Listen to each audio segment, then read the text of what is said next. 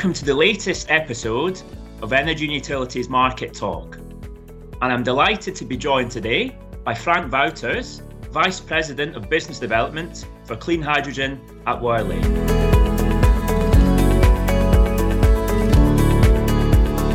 Hydrogen. It's sort of become the buzzword, I was going to say this year. Last year, I think we noticed it becoming a lot more prominent in agendas for energy conferences and then the host of webinars and online digital events we had last year about the energy transition. There's been a number of announcements and contracts signed in the Middle East for the development of hydrogen in the coming years.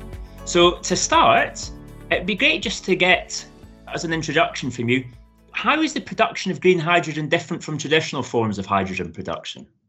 Yeah, thanks. That's, that's a good question because traditionally and already now, production of hydrogen is quite a big industry. Uh, about 70 million tons of hydrogen are being produced predominantly from natural gas in uh, what we call steam methane reformer. So you take natural gas and you separate that into its components and you end up with hydrogen, H2, but also fairly large amounts of uh, CO2. And I think this is uh, something to consider going forward because we have about 10 times the amount of CO2 compared to the amount of hydrogen, which is the main purpose of these SMR units. In China, by the way, a lot of the hydrogen is produced using coal as an input, and that's equally uh, or even worse polluting. Now, the exciting new development that we've seen uh, emerge in the last uh, couple of years again is using electricity. And the technology that we then apply is electrolysis. So you, you take an electrolyzer you feed water and green electricity, and the end result is that we split, we separate water, which is H2O, into its two components, hydrogen and oxygen. And if the electricity is green, there is no carbon in the entire process, and the um, you know the resulting hydrogen is green. Now, why hasn't that happened before? It actually has happened before. About 100 years ago, this was the predominant uh, production technology for hydrogen because we had large hydropower plants in places like Norway, but also Zimbabwe and Egypt, where large electrolyzers were being built. But then the natural gas story came up and it basically pushed that traditional electrolysis out of the market. It has come back now because green electricity is cheap. And this is the main difference that you know we've seen in the last couple of years between the hydrogen enthusiasm that we are seeing in the last couple of years versus, you know, if you will, the hype maybe 15 years ago when there was also an emergence of all kinds of hydrogen uh, stories and fuel cells. But then renewable electricity was expensive. Right now, it's cheap. So there is a business proposition. That's interesting. I didn't realize the history went as far back as that. Much of the technology that's being used in the actual electrolysis process did exist already, didn't it? However, there's quite a lot of work going on now across the world to try and reduce the cost of the electrolysis process. When do you think that we'll start to see it become cost efficient? Yeah, that's another very good question. You know, what, what, what, we've seen is, first of all, a massive decline in the cost of electricity, which is, you know, about two thirds of the cost of the hydrogen. So if you look at what you need, you need an electrolyzer and you need green electricity. Two thirds of the resulting cost of hydrogen produced in that process is the price of electricity. So, and that is still going down in many places. In actually most places, it's now the cheapest form of electricity. And, and we're still managing to reduce the cost of that. So that's an important driver. But the other chunk of the cost is the cost of the electrolyzer. And there we're just at the beginning. Even though the technology itself is perhaps 100 years old, at industrial scale. We're not making electrolyzers for water electrolysis to the extent that the market will demand it in the future. So again, there we will see, like with renewables, we'll see increasing capacities with increasing efficiency of the electrolyzer. With, with larger scale. We will see a similar cost curve, a learning curve, some some people call it, by just producing it more and more you can get the cost down. And that's what we're seeing with you know flat screens with phones with cars. The more you make them cheaper they become. We're just starting to do that for electrolyzers. Now we have applications which are in the money you know if you're for example making hydrogen and you're using that as a fuel in a car or in a truck then you're competing with relatively expensive fuels already. So already there, if you build the infrastructure and if you're managing your cost, you can have a business case that makes sense. In the more bulky applications, for example, in ammonia production or you know in the steel industry or industrial heating, all these applications where hydrogen could play a role in replacing natural gas or other fossil fuels, we still need a bit of time to get to a commercial proposition.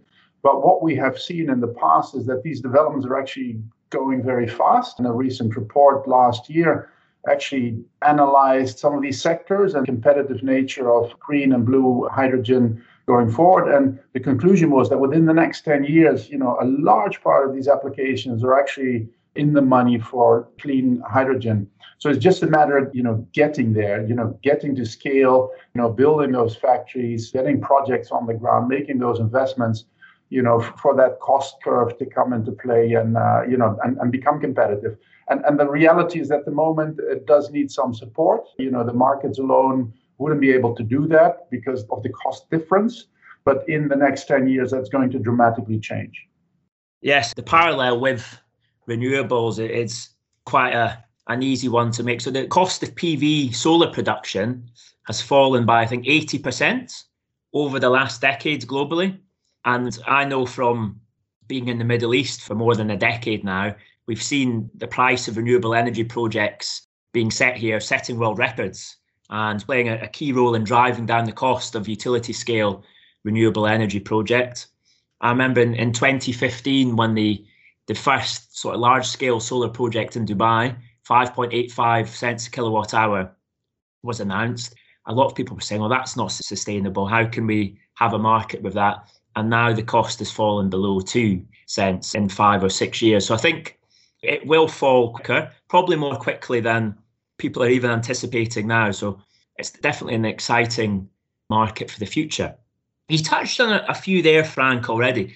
When we talk about green hydrogen, what are the main uses of green hydrogen? So you, you've touched on transport and industrial. If you could just give us a bit of a of an idea of what we expect to see green hydrogen used, and particularly in the Middle East region?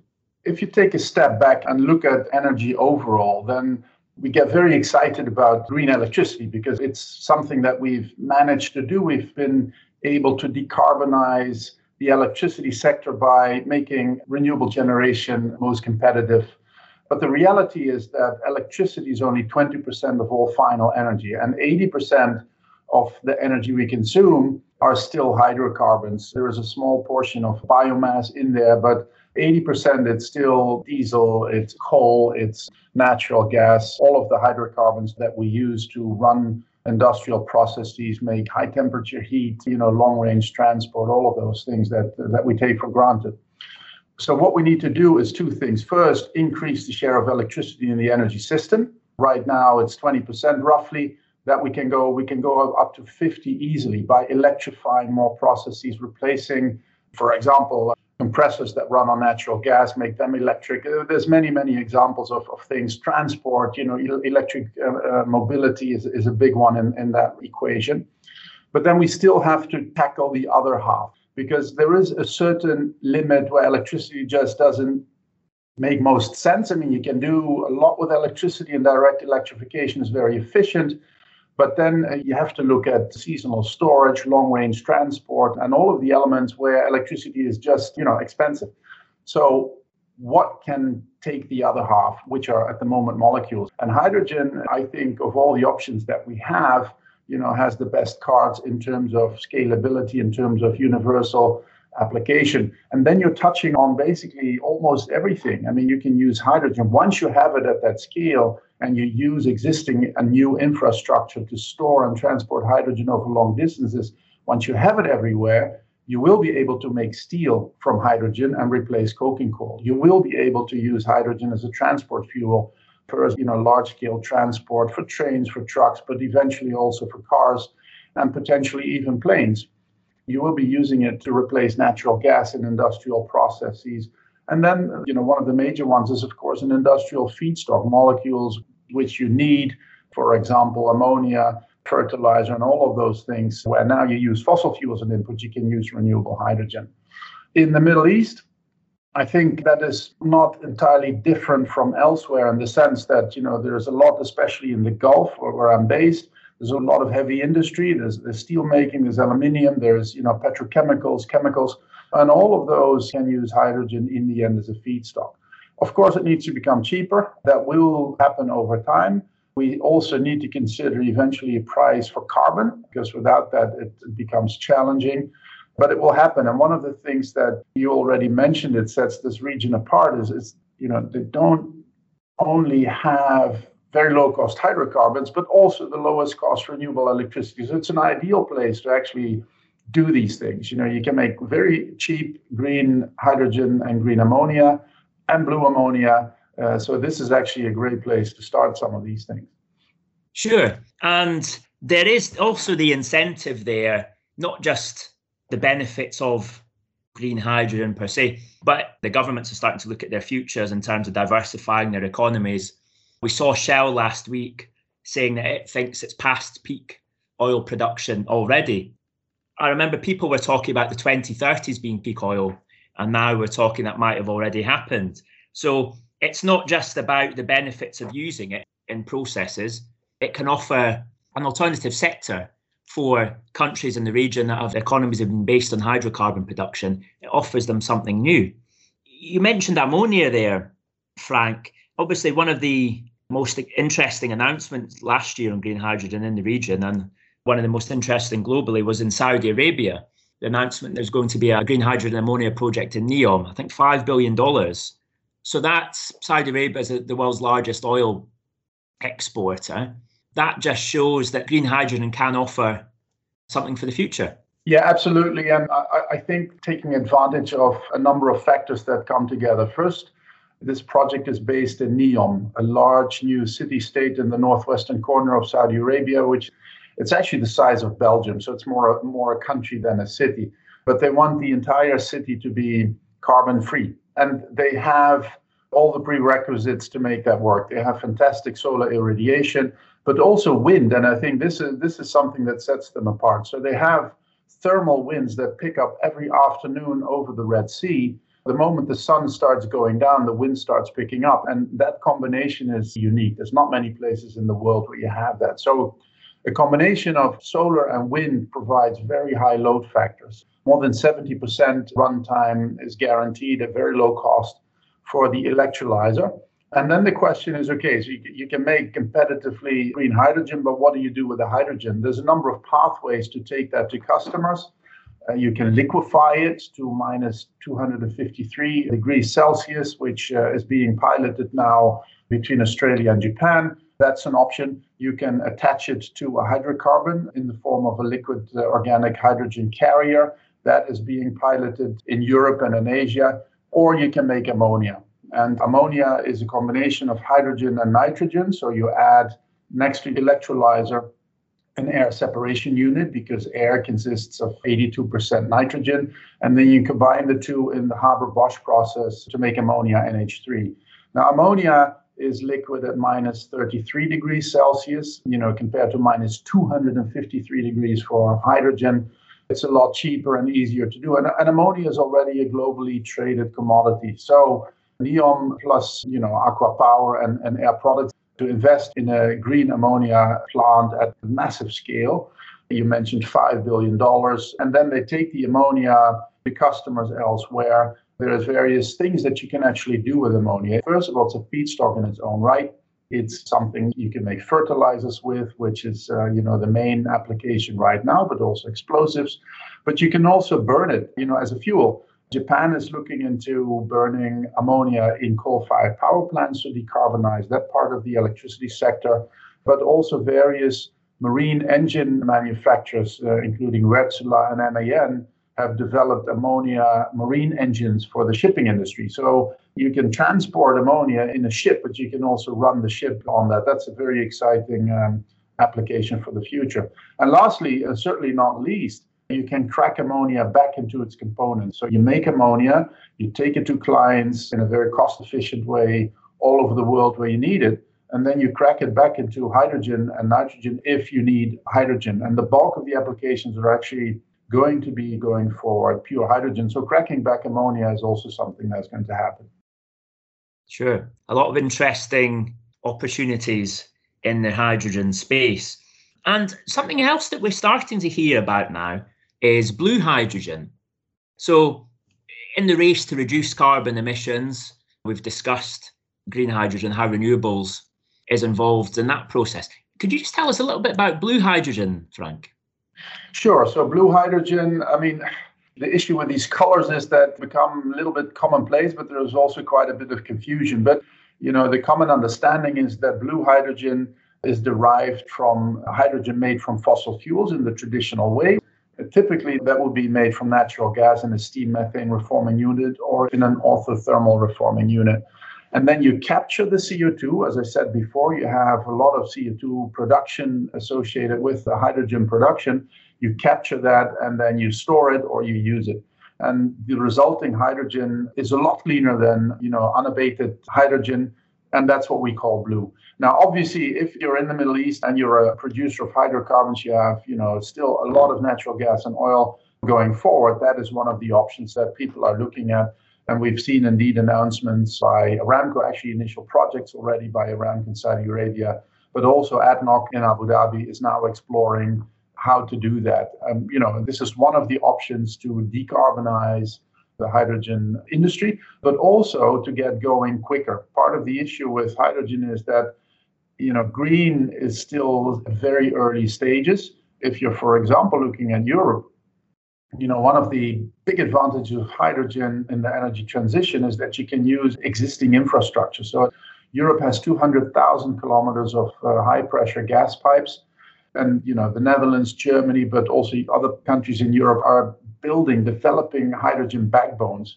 Now, these pipes are massive. That is not something you can do gradually. You have to have a certain volume of hydrogen you know, to make that work. Also, storage of hydrogen over seasons, that's something that requires a lot of hydrogen. So that is some of the thinking behind, okay, we have to massively ramp up green, but in the meantime, we also need blue just to get the industry going. And that's the story and the thinking behind green and blue. Thank you, Frank. A lot of opportunities there. It's interesting carbon capture. I remember a few years ago there was a lot of talk about carbon capture for thermal power plants. And that didn't really come to fruition in the end because they couldn't get the costs quite right. But in terms of blue hydrogen, I mean, the, the incentive's definitely there. All of the resources available and hydrocarbon companies out here that have, I'm sure, the money and investment to invest in in developing blue hydrogen. So we've discussed green hydrogen and the role it can play in transport and, and industries. Obviously, renewable energy at the moment predominantly is still a peak power, an intermittent resource. So you have energy when the sun's out or when it's windy is there an opportunity for green hydrogen to store the energy and enable it to be used off peak? That's not just an opportunity. I think it's going to be a necessity going forward. I mean, again, bigger picture, if you're looking at what part of the system is electricity, what part is molecules, if we're going towards a system, you know, for the sake of argument, let's look again at Europe. In the future, you may have a system with 50% green electricity, and then the other 50% would be largely green hydrogen or clean hydrogen then you have to realize the fact that, as you say, you know, the bulk of the electricity production, which is, by the way, not just electricity, electricity, but also electricity to make the hydrogen, will be in the summer months when you have the highest solar radiation over the year. Whereas demand for gas, whether it's natural gas right now or hydrogen in the future, will peak in the winter because we use a lot of gas for heating.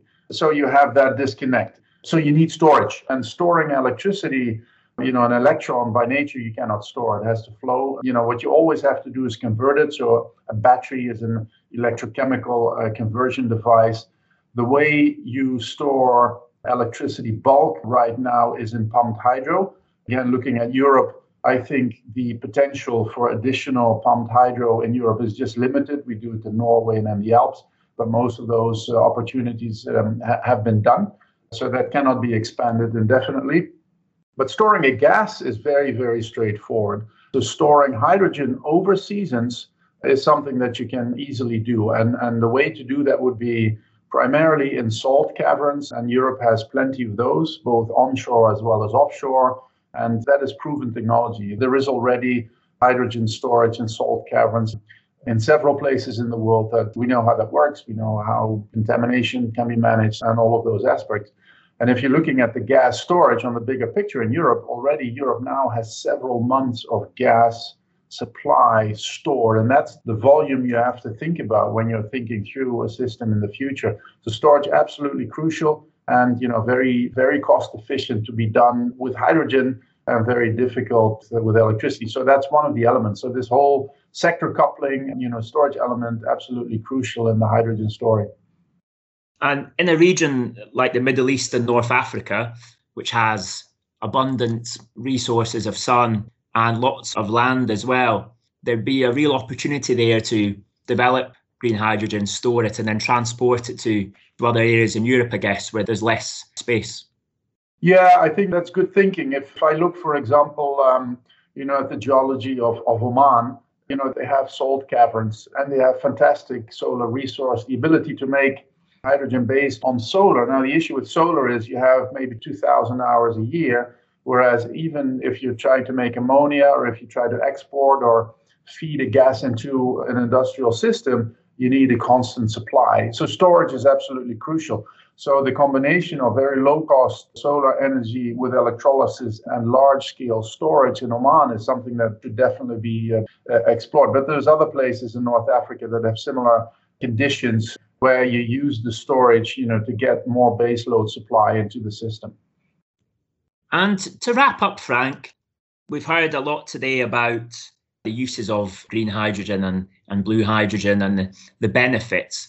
As you've mentioned, still in a very early stage. Moving forward, we've seen agreements signed, some very ambitious targets around green hydrogen. What are the key challenges facing these green hydrogen plans and programs reaching fruition? Yeah, there's obviously a few. So, what we've seen last year was a large number of countries and regions issuing hydrogen strategies and publishing them. And you know, most notably, the European Union released uh, their hydrogen strategy on the 8th of July. And that is very, very rich in ambition. But the reality is that it's relatively poor in policy detail because, as I said before, we're not in the money per se yet, or very few applications. So, you know, the business needs policy support. And the detail on that policy support is currently being debated, it's currently being elaborated but it's not there yet. So I think policy detail is absolutely crucial, and that is a mixture of carrots and sticks. I mean, you can do subsidies, but you can also apply quotas. Then you have to face the issue. Okay, if we, for example, uh, you know, have a high carbon price in Europe, which would be one of the drivers to switch from you know carbon-heavy fuels to low-carbon fuels you know, how do we protect ourselves from carbon leakage, which is imported products that have a very high carbon content. So all of that is, is complicated, and, and that needs to, that that needs to be elaborated. The other thing is that it does imply massive investments across the board. You know, from you and me making the decision to buy a hydrogen fuel cell vehicle rather than an electric vehicle, or there is an investment, there is an investment decision up to massive scales in the steel industry where you know you have maybe an investment cycle of 30 40 years and you have to hit that right. I mean for a steel manufacturer to switch to hydrogen that's a huge decision so are, are we sure that there is a business case are we sure that I, I get the supply of massive amounts of hydrogen that are currently not there yet so how all of that is going to happen I think that's a challenge. It's inevitable. I, I don't see another way. We're, we're serious about climate change. We have to decarbonize our energy system, but it's a massive, massive, massive transformation of, of almost everything we do. Thank you, Frank. That's certainly been very interesting for me today. Been a great insight into the prospects for green hydrogen, the opportunities moving forward. We've had a look at the, the technologies for green and blue hydrogen, potential in the Middle East, and also salient point to finish on then that we need regulation and the, and the policies are an important part as well. Getting the technology costs down will only take you so far. To develop a global market that will play a key role in meeting net zero targets, policies and regulation is important as well. So many thanks, Frank Wouters from Worley. I'm sure we'll be hearing a lot more from you in the future, and also very interested to see what Worley is doing in terms of hydrogen development as well. So thank you, Frank. Thank you. And thank you for listening to the latest episode of Energy and Utilities Market Talk. And we'll welcome you back soon. Thank you very much.